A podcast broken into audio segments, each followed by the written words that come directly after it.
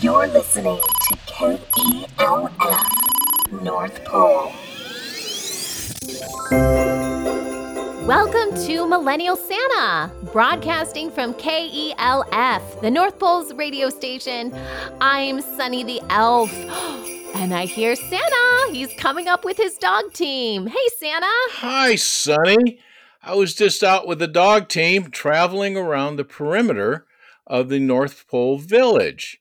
You know, just making sure everything's okay out there. Plus, it gives me a chance to go out with the dogs and exercise them, and, and they really enjoy it. it gives us a chance to make sure that uh, we haven't had any intruders or anything's going on. So I enjoy it. I enjoy going out. North Pole Village is a very big area.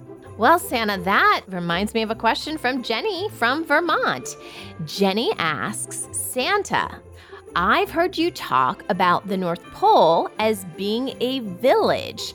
How big is the North Pole where you live? Oh, Jenny, Jenny, that's actually a pretty good question. You know, the actual North Pole is just a geographic position on the top of the world. Now, the North Pole Village is not really near the North Pole, the geographic center, but it is above the Arctic Circle and it is in a secret location away from prying eyes. And you just heard me talking to uh, Sunny about going out and touring it.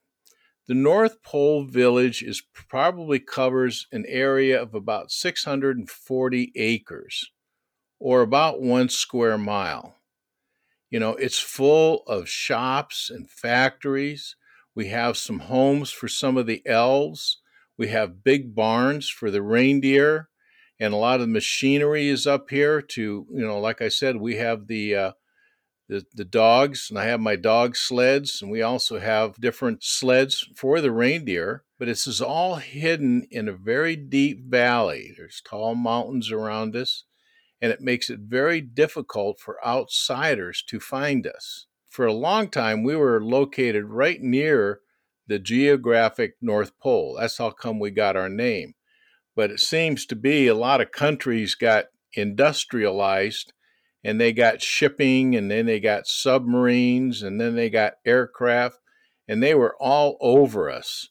And so we actually had to find another hidden location and we've been here for quite a bit. We've been here since the early 1900s, and uh, it's it's a out of the way place.